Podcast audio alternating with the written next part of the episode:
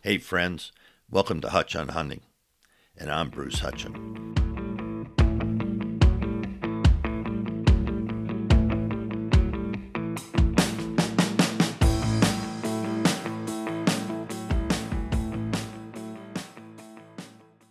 During the past four decades, I've had the opportunity to live and hunt the Colorado Rockies. Over the years, I've seen hundreds of hunters traveling to the mountains to get their elk, only to leave disappointed.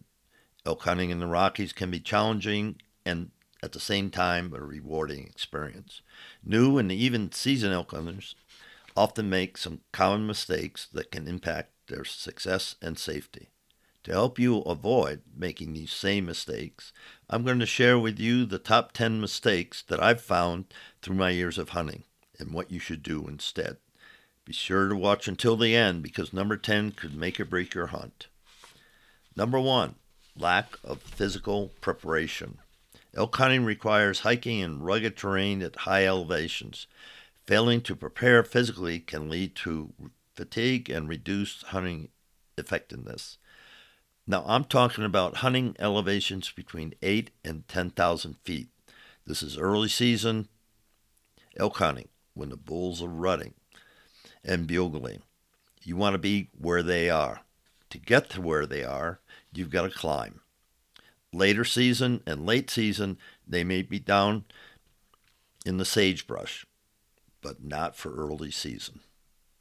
Number two, understanding the shooting distance. Beginners often misjudge the distance between themselves and the elk, resulting in inaccurate shots and missed opportunities. Do yourself a favor. Go out to a farm, go out to the country, look at a horse. That's how big a bull elk is. And so take some snap ranges, not with your rangefinder, to say, hey, he's 50 yards away, 60 yards away.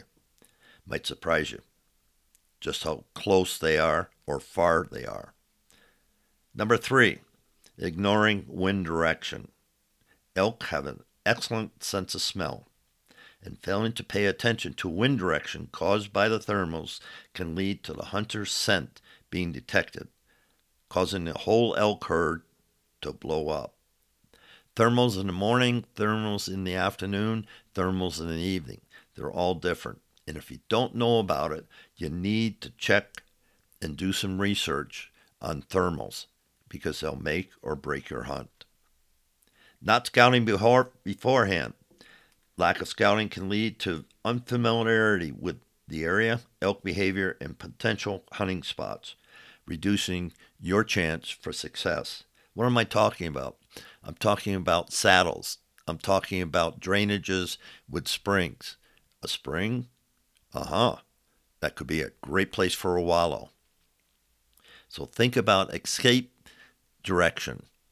If the elk get pushed, where are they going to go?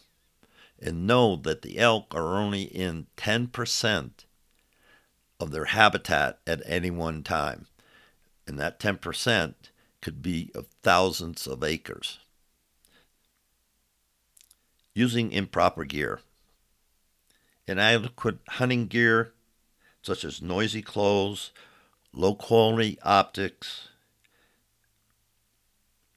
are not your friends in the mountains.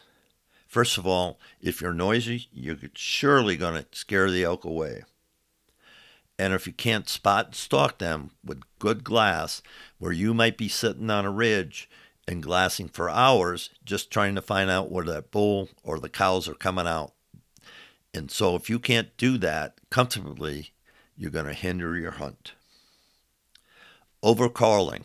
I remember back in the early days when Wayne Carlton had the first that I know of uh, cassette tape on calling elk. And he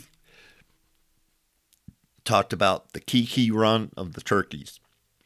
Well, a lot of things have happened since Wayne Carlton came out with Wayne Carlton Calls.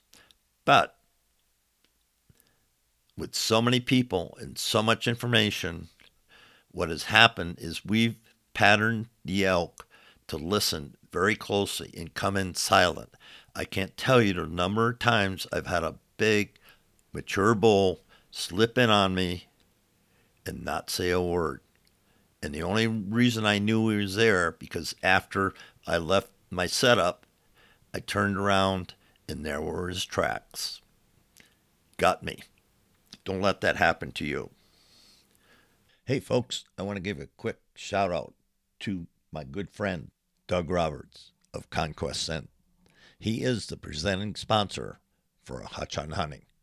Check Doug out at conquestscents.com and look forward to sharing some elk secret tips about misting with Conquest Scents, produced by Doug Roberts. Poor shot placement. Inaccurate shooting leads to improper shot placement. Ethically, we don't want to wound an animal. Yes, does it happen? Yes. Have I had elk that I haven't recovered because of a poor shot? Yes, I have. And there's probably not a man or woman out there that hasn't had the same thing happen. There's a lot of things that can happen if you loose an arrow, make the shot in the mountains. The angle, timber, deflection, a gazillion things happen. But do your best to practice, practice, practice. High reps, know your positive yardage. That's what I mean. If you are an archer and you can't hit 50, the paper plate, at 50 yards, don't take that shot. There's people today shooting 100 yards and they'll hit that paper plate every single time. Then there's other people that can't shoot 50 yards. So make sure that you know your limitations because you owe the elk your best. Inadequate field dressing knowledge. Now you're all excited. Inadequate field dressing knowledge. Now you're all excited. You got the elk. He's on the ground. Now what do you do? And if you've never broken down a cow or a horse, it's a big job because elk are that big. Plus, they're not just in a field. Where they are is living in down timber.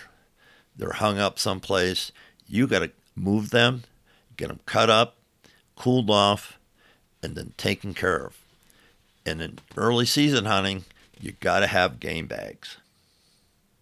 It's your job to take apart that elk, and there's hundreds of YouTube videos to show you how to do it. One of my biggest faults in elk hunting, I wasn't patient enough. I had a lack of patience. I heard the bull, I knew where they were coming to water, and all of a sudden, the cows split off from the bull, and they went down to drink. Where's the bull? Where's the bull? Oh, I better move. I better get closer. I busted myself. And that was a 300 plus, probably 350, best that I could tell. And he just hung up on the ridge, overlooking the water hole, and came out at dark. And when I was walking off the hill in the dark, all he did is bugle and say, I got ya. Disregarding safety measures is number 10. New hunters may not fully understand the potential risk associating with hunting in the backcountry, and they ignore safety precautions, and that can lead to accidents, getting left, lost, or even death. Don't be underprepared. GPS is great, but you got to know the stars, you got to know the terrain. You got to know where camp is. You got to have a field kit that can help you with wounds.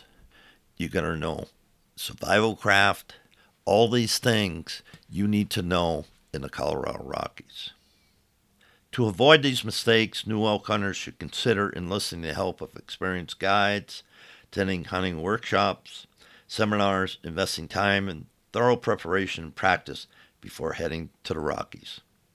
Additionally, learning from experienced hunters, understanding the local regulations, hunting ethics will continue to a more successful, enjoyable hunting experience.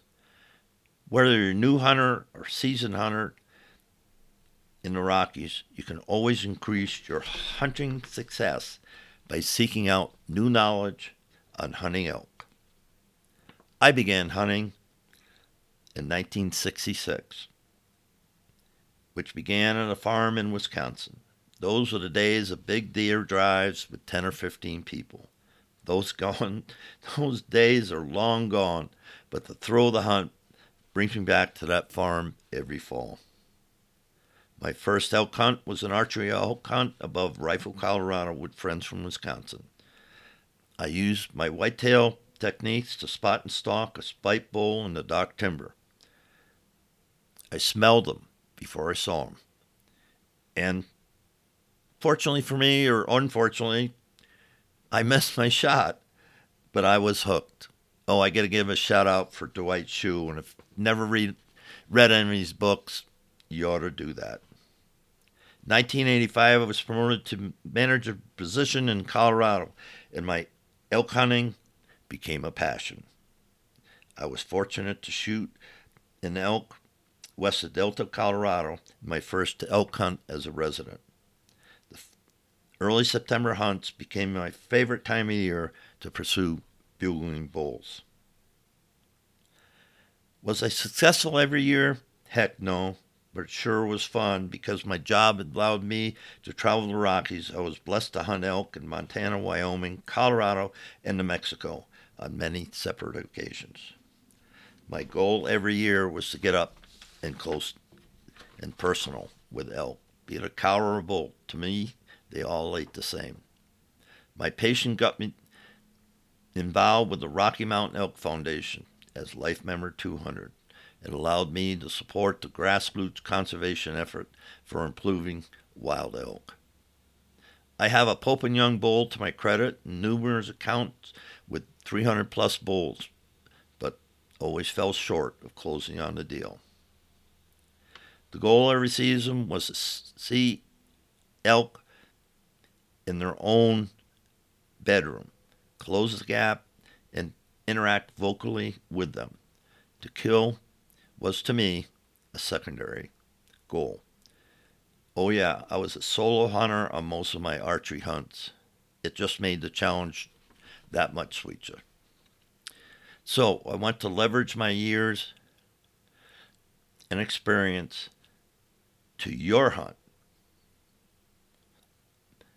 I offer you the opportunity to join me at Hutch on Hunting as a member of my hunting program, where we can collaborate on a one on one basis, plus get to access to deep dive training on some of the most sought after topics related to hunting in Colorado. We have three membership levels to choose from that will fit any budget, skill, and goals. If you're serious about increasing your odds of successful hunting anytime in the future, click below to learn more about Hutch on Hunting and how I can help you achieve the hunt of lifetime. Hunt hard, hunt smart. I look forward to welcoming you as a new member of Hutch on Hunting. Thank you for listening to the first episode of Hutch on Hunting, brought to you by its founder, Bruce Hutcheon. Be safe out there, folks.